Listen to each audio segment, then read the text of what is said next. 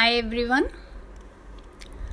अभी तक हमने दिनकर जी की रश्मि रथी का पहला सर्ग में ये सुना है कि कर्ण किस तरह से सभा में सामने आते हैं जहाँ अर्जुन अपने कर्तव्य दिखला रहे थे तीर और धनुष से, और उन्हें ललकारते हैं कि वो उनसे लड़ें, तीर धनुष में द्वंद्व युद्ध करें, किंतु जो कृपाचार्य जी हैं वो उन्हें बिठा देते हैं अर्जुन को कि बिल्कुल भी आप उससे लड़ने की कोशिश मत करना, इशारे से मना कर देते हैं और कर्ण से कहते हैं कि आपका परिचय दो। अगर आपको लड़े बिना कुछ मुश्किल हो रहा है अर्जुन से तो आप एक काम करो, एक पहले राज ले लो, उसके बाद फिर लड़ना।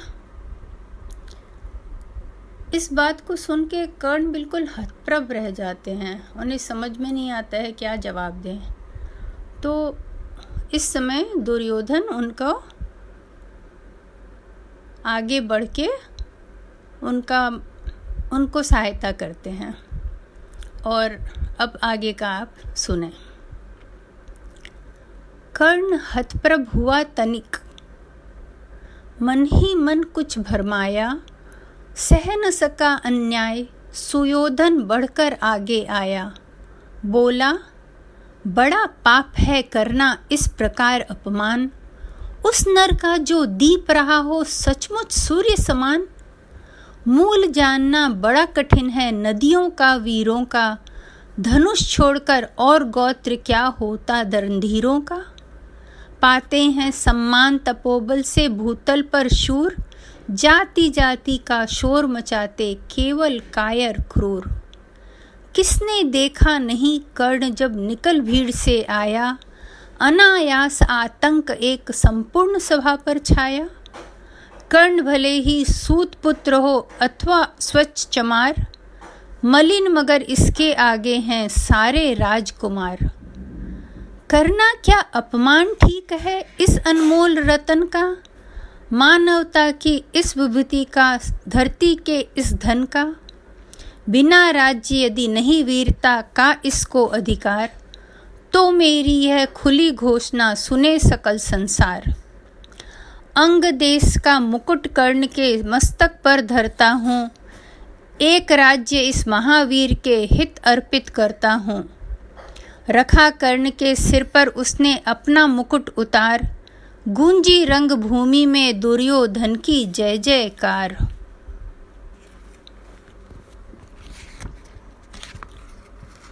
कर्ण चकित रह गया सुयोधन की इस परम कृपा से, फूट पड़ा मारे कृतज्ञता के, भर उसे भूजा से, दुर्योधन ने हृदय लगाकर कहा बंधु हो शांत, मेरे इस क्षुद्रोपहार से क्यों होता उद्भ्रांत, किया कौन सा त्याग अनोखा दिया राज यदि तुमको, अरे धन्य हो जाएं प्राण तू ग्रहण करे यदि मुझको।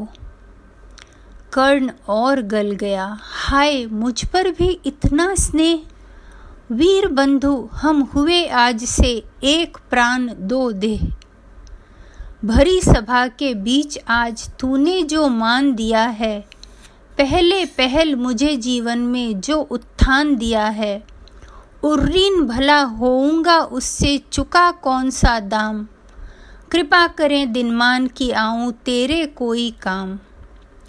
घेर खड़े हो गए कर्ण को मुदित मुग्ध पुरवासी, होते ही हैं लोग शूरता पूजन के अभिलाषी, चाहे जो भी कहे द्वेष ईर्ष्या मिथ्या अभिमान, जनता निज आराध्य वीर को पर लेती पहचान, लगे लोग पूजने कर्ण को कुमकुम और कमल से, रंग भूमि भर गई चतुर्दिक पुलका कुल कलकल से, विनयपूर्ण प्रतिवंदन में जो झुका कर्ण सविशेष, जनता विकल पुकार उठी जय महाराज अंगेश, महाराज अंगेश तीर सा लगा हृदय में जाके, विफल क्रोध में कहा भीम ने और नहीं कुछ पाके, है कि झाड़े पूछ आज तक रहा यही तो काज, सूत पुत्र किस तरह चला पाएगा कोई राज। दुर्योधन ने कहा, भीम झूठे बकबक करते हो, कहलाते धर्मज्ञ, द्वेष का विष मन में धरते हो। बड़े वंश का क्या होता है, खोटे हों यदि काम। नर का गुण उज्ज्वल चरित्र है, नहीं वंश धन धाम। सचमुच ही तो कहा कर्ण ने, तुम ही कौन हो बोलो। जन्मे थे किस तरह ज्ञात हो, तो रहस्य यह खोलो। अपना अवगुण नहीं देखता, अजब जगत का हाल। निज आँखों से नहीं सूझता, सच है अपना भाल।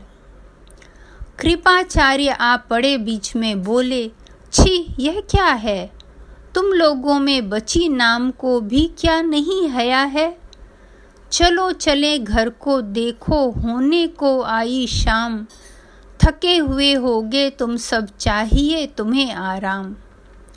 रंगभूमि से चले सभी पुरवासी, मोद मनाते। कोई कर्ण पार्थ का, कोई गुण आपस में गाते। सबसे अलग चले अर्जुन को लिए हुए गुरु द्रोण।